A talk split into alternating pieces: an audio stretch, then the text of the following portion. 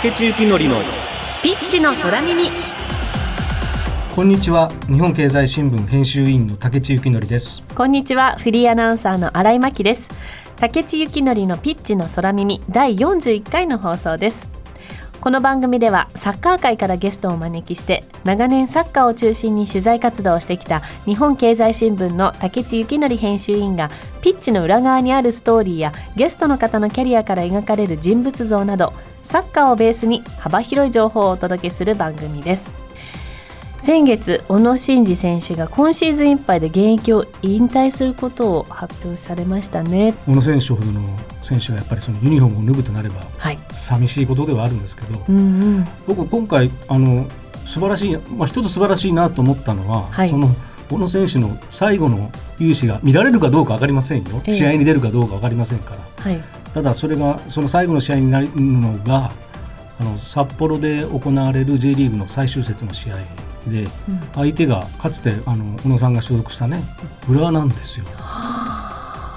もう泣けますねこれ。シチュエーション的にもうどんな空間になるかなんかちょっと仮に小野選手が出て出る出ないは別にしてはい。今いるチームのサポーターからも見送られ、はい。かつていたチームからも見送られる形になるっていうことがもうすごくいい終わり方になるんじゃないのかなそうですねあったかいですね。うん。で実は今日のゲストにお迎えしている方の、はい森岡隆三さん。はい。えー J1 で最後に所属したチームは京都京都サンガなんですけど、ええええその時の最後の試合の相手がはい。古巣の清水エスパルスだったんですね。それも素晴らしいあの両チームから見送られて。あすごい偶然じゃないですか？そうですね。だってシーズンの初めに決まってますよねその試合のカードって。そうなんですよ。なんというなんかすごいですねストーリーが。はい。ということで本日のゲストは元日本代表の森岡隆三さんです。CM の後ご登場いただきます。どうぞお楽しみに。この番組の SNS 投稿はハッシュタグピッチの空耳でぜひつぶやいてください。それでは竹地幸典のピッチの空耳この後キックオフです。この番組はヘーベルハウスの提供日本経済新聞の協力でお送りします。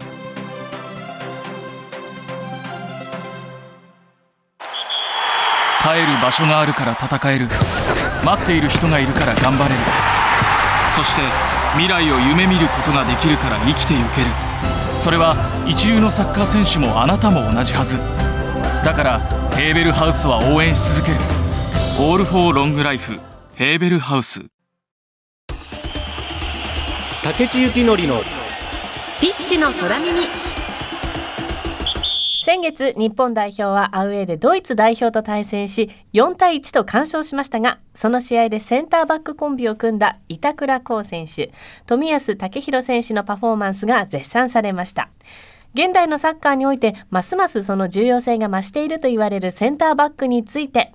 かつて日本代表のセンターバックとして活躍し先日のドイツ戦では中継の解説を担当された森岡隆三さんをゲストにお迎えし日本経済新聞の竹地幸典編集員とともに現代のセンターバックについて掘り下げていきます。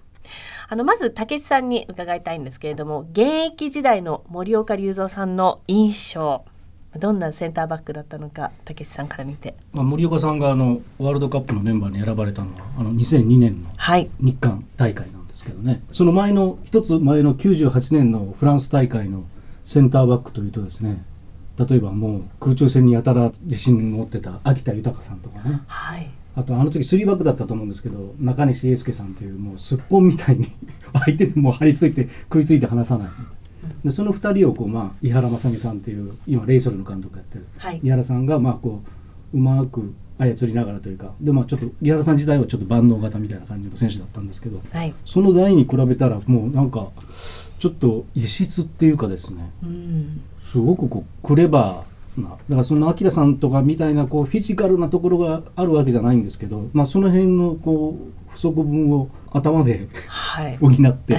守っていた人っていうような印象なんですけどね。はい。という森岡隆三さんをスタジオにお迎えしています。森岡さん、今日はよろしくお願いします。よろしくお願いします。今の竹内さんの印象を聞いてどうでしたか？いやなんか 自分のこと言われるのはやっぱり あんま慣れてないんでちちょっと恥ずかしいですね。はい、はい、あの今日はセンターバック論をたくさん聞きたいと思います。はい、まずは森岡隆三さんのプロフィールご紹介させていただきます。森岡隆三さんは1975年神奈川県のご出身です。1994年に鹿島アントラーズに入団。翌1995年、清水エスパルスにレンタル移籍し、1996年に正式移籍。初のセカンドステージ制覇、天皇杯優勝に貢献しました。1999年3月に日本代表デビュー。2000年シドニーオリンピックではオーバーエイジ枠でキャプテンとなってベスト8進出に貢献。2000年アジアカップ優勝、2001年コンフェデレーションズカップ準優勝の立役者となります。2002年ワールドカップ日韓大会の開幕戦にキャプテンとして出場しましたが、怪我を負い、以後の試合を欠場。2007年に当時 J2 の京都サンガ FC へ移籍。キャプテンとして J1 復帰に貢献します。そして2008年に現役引退。その後 S 級ライセンスを取得し、ガイナーレ鳥取監督を経て、現在は清水エスパルスのアカデミーヘッドオブコーチングとして若手の育成に努めていらっしゃいます。ということで、森岡隆三さんをお迎えしてお話ししていきますが、今日のテーマは、今求められるセンターバックとはと題してお送りします。あの9月のドイツ戦に臨んだ、まあ、日本が4対1という、はい、ちょっと思いがけないスコアというか勝っちゃってですね。その時にあの森岡さんがあれピッチサイドでリポートみたいなことされてそうですね、はい、前半は日本の守る側、はい、日本のゴール裏から見てたんですよ、うん、なのでもうセンターバック2人の冨安と板倉の動きというのはまあ見ていて、うん、もう圧巻でしたね。まあ、富安に至ってはアビスパのユースの時から見てるんですよ。自分があの京都産業 FC のユースをを率いて全国大会行った時に彼がいたっていうのもあるんですけどまあいい選手だなと思っていたところからで、まあ、トップデビューしてジントトロイデに行ってでそこでもういろんな経験値を積んでてそういうのも見てきてたんで。まあ、ここまで来たかっていうなんか勝手に感無量なところもありましたし、まあ、あと板倉に関しても仙台で自分が J リーグで活躍してる時見てていい選手だなってボール持てて球際のところなんか一見彼なんかは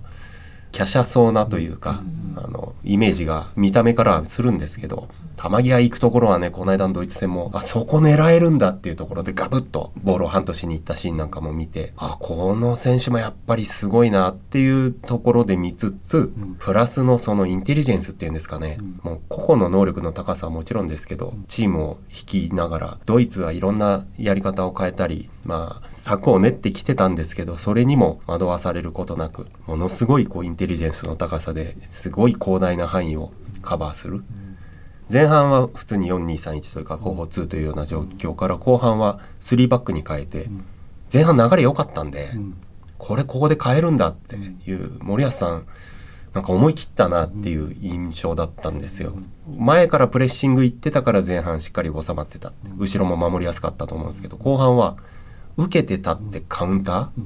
ていう方法に切り替えてあの王道の勝ってるチームが狙ってより点差を広げて勝ちに行くっていうそこをトライしたんで 自分がディフェンスだったらこれできないなと思ったんですよ。でまあ、自分はその受けて立つっていう、まあ、ゴール前で弾き返すっていうのは得意ではなかったんで、ハイラインで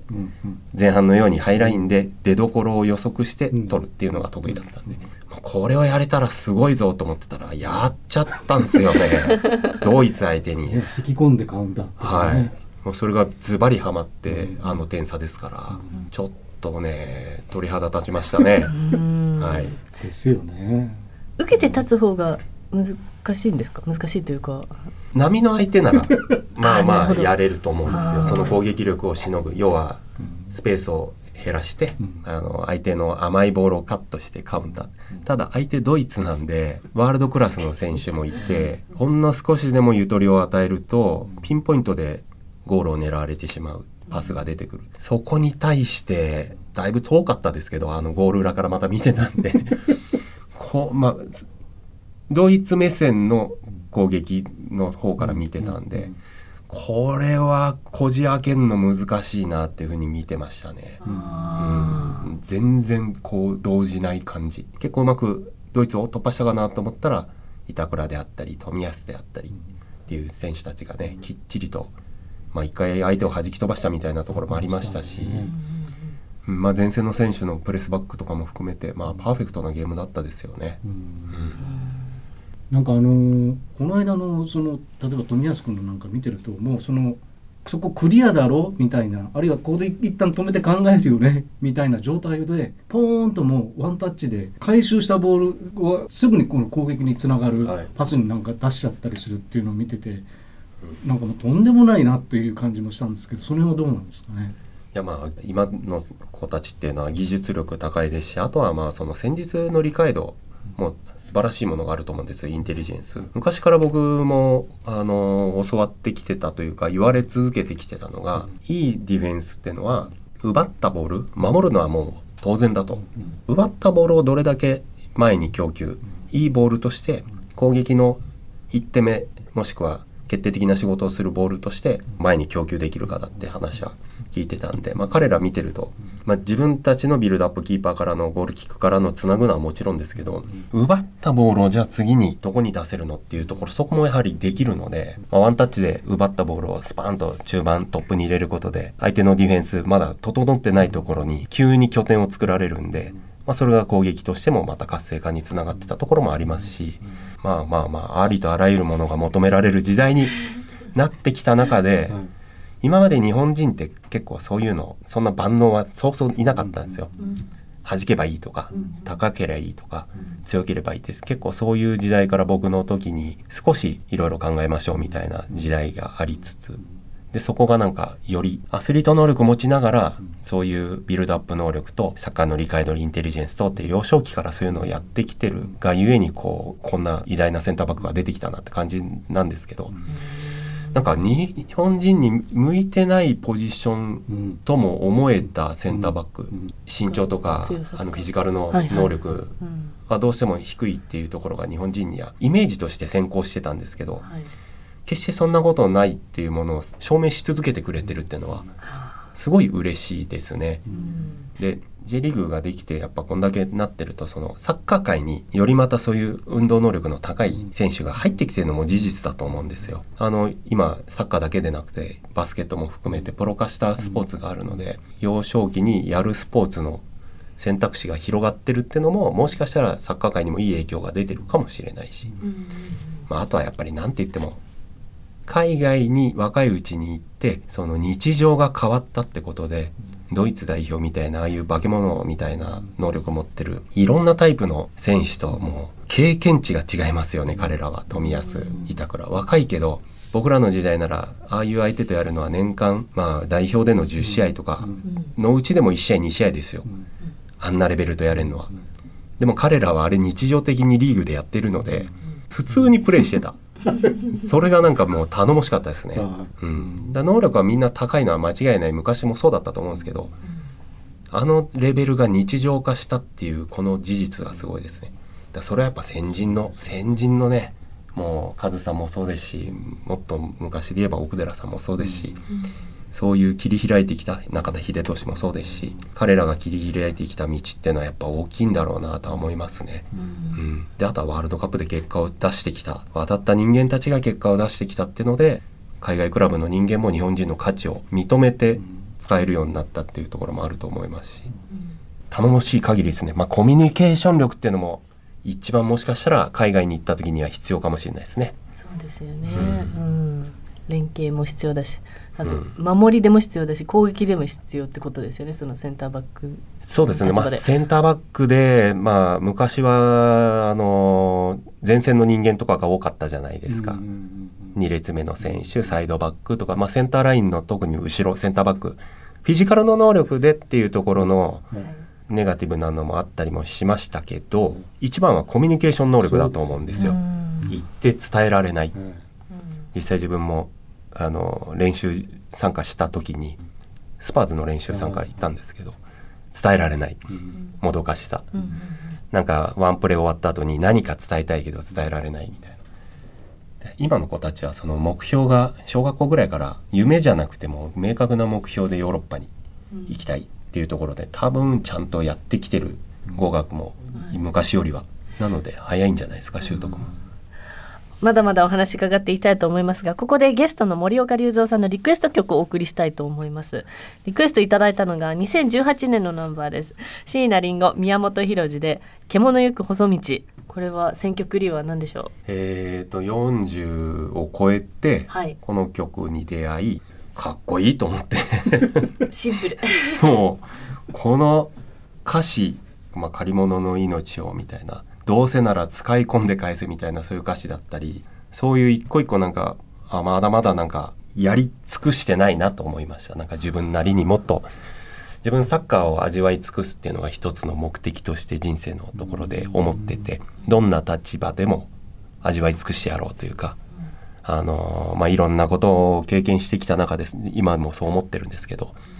まだまだちょっとそこまで行ってないなっていうところで40超えてひよった自分に鞭を入れるに最高の歌だったですね。はい。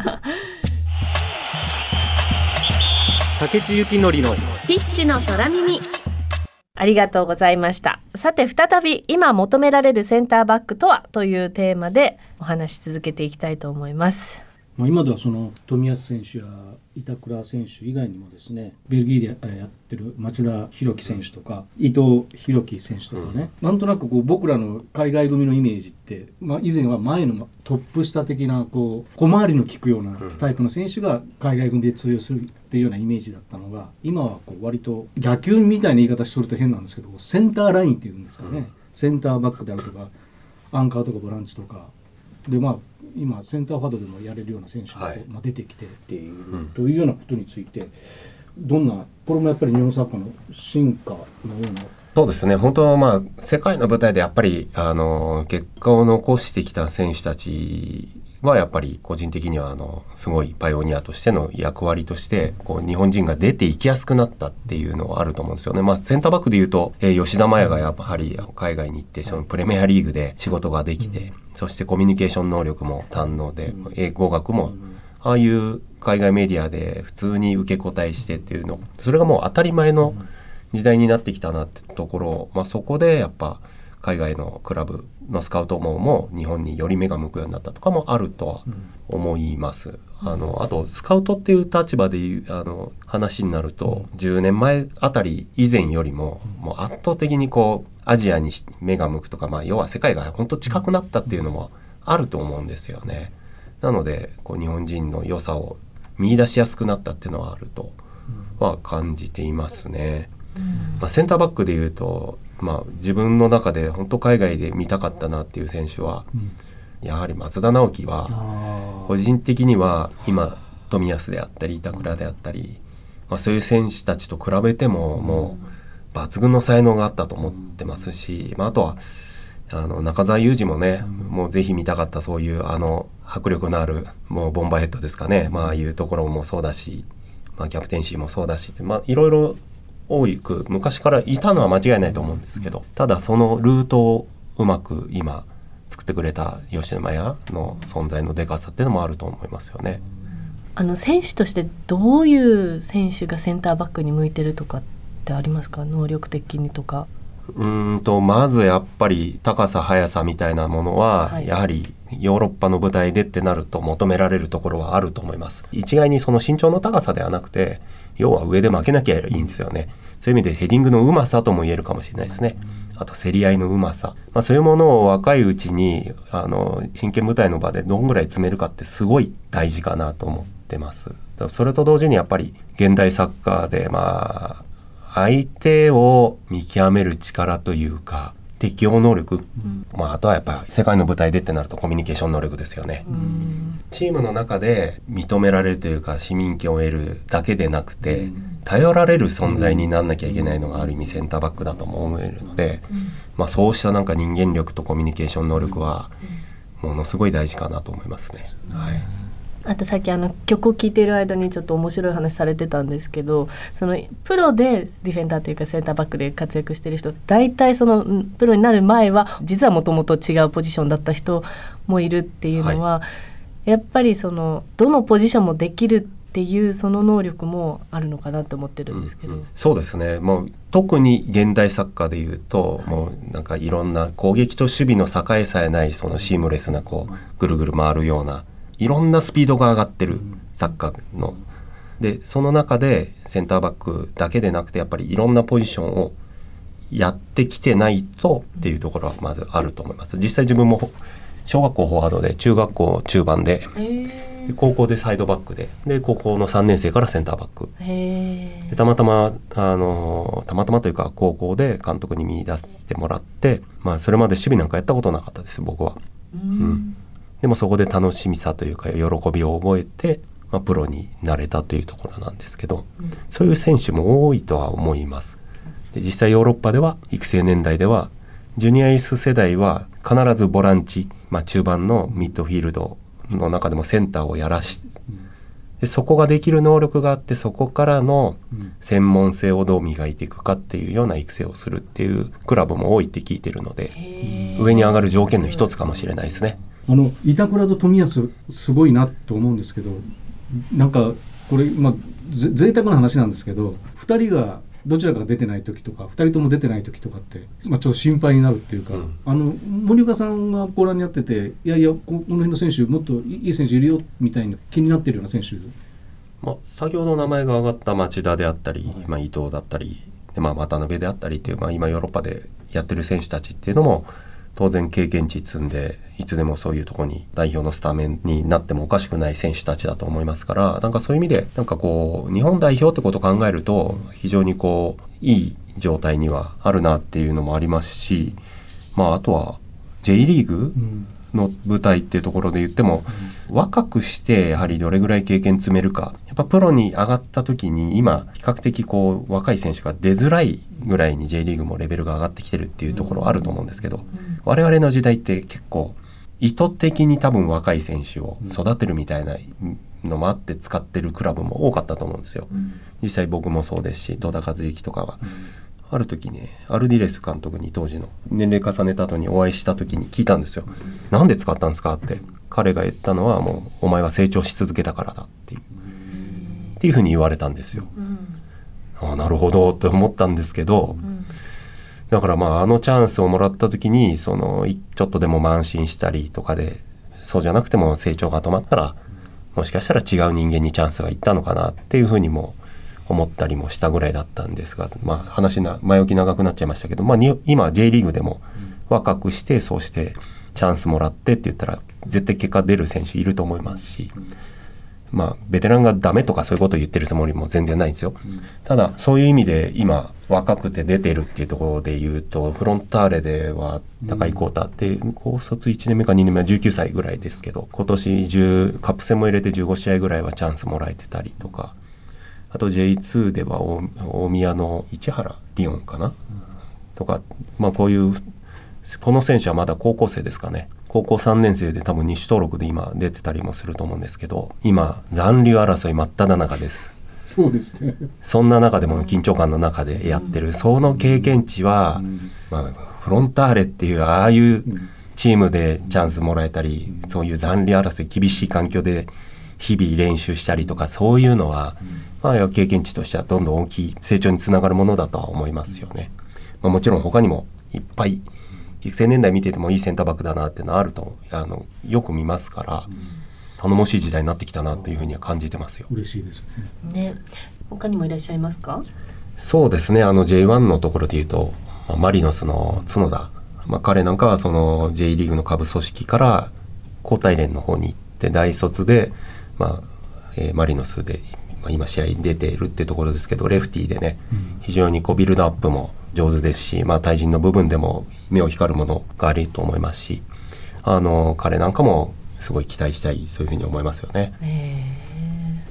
羨ましいタレントが多いなと思います。はい。なんかそういう自分もなんだろうな、こういう能力欲しかったなって選手いっぱいいますよ。見てると。じゃああのまた来週もこの引き続きセンターバックのお話とそしてあの育成の話なども、はい。ねたっぷり聞きたいと思いますので今週はここまでとなります、はい。ここまで森岡隆三さんと一緒にお話ししてきました。来週も引き続きよろしくお願いします。今日はありがとうございまはい。した、ありがとうございました。あ。りがとうございました。今日のゲストは森岡隆三さんでした。竹内さんいかがでしたか？やっぱりあのセンターバックっていうのがですね重要性がどんどん時代を追うごとに大変になってるっていう、思いました。はい。まずアスリートでなきゃいけない。はい。相手のすごいフォワードと対峙するためにはうん。アスリートじゃなきゃいけない。サイズもいる。はい。速さパワー備えていた上で頭も良くなきゃいけないで今日森岡さんが言ってたのでやっぱりあのコミュニケーション能力ですよねおっしゃってましたね。後ろで守ってる人たちって周りで動かさなきゃいけないからコミュニケーション取ってそれぞれにいい配置つかせなきゃいけないわけですよねはい。でそれを外国人相手にクラブでやってる日本人の選手たちがいるっていうことを考えると、はい。で多分その森岡さんの言うコミュニケーション能力っていうのはそのピッチの中だけじゃなくてね例えば自分を使ってくれる監督とのコミュニケーションコーチとのコミュニケーションもっと言えばフロントとのコミュニケーションとかいろんな意味での多分コミュニケーション能力が必要だっていうことが言いたいんじゃないのかなと思って私もセンターバックでキャプテンとかやってる人ってもうスーパーマンじゃないかと 本当そうですね。思いますね。戦術理解度ももうだから全体が見えてないとっていう話ですもんね。だからやっぱりねお話もクレバーでこう奥行きがあって面白かったですね。そうですね。うん。インテリジェン理路スがありました。整然としてますよねねね。楽しかったですね番組はラジコのタイムフリー機能によって放送後も1週間お聞きいただけます。そしてラジコには番組を SNS でシェアする機能があります。ぜひ番組を拡散してください。放送後にポッドキャストでも配信します。さあ次回も森岡隆三さんにご登場いただきまして育成の現場で見えたこと J リーグのアカデミーの今というテーマでお話を伺います。お楽しみに。ではまた来週。お相手は日本経済新聞編集員の竹内幸則とフリーアナウンサーの新井真希でした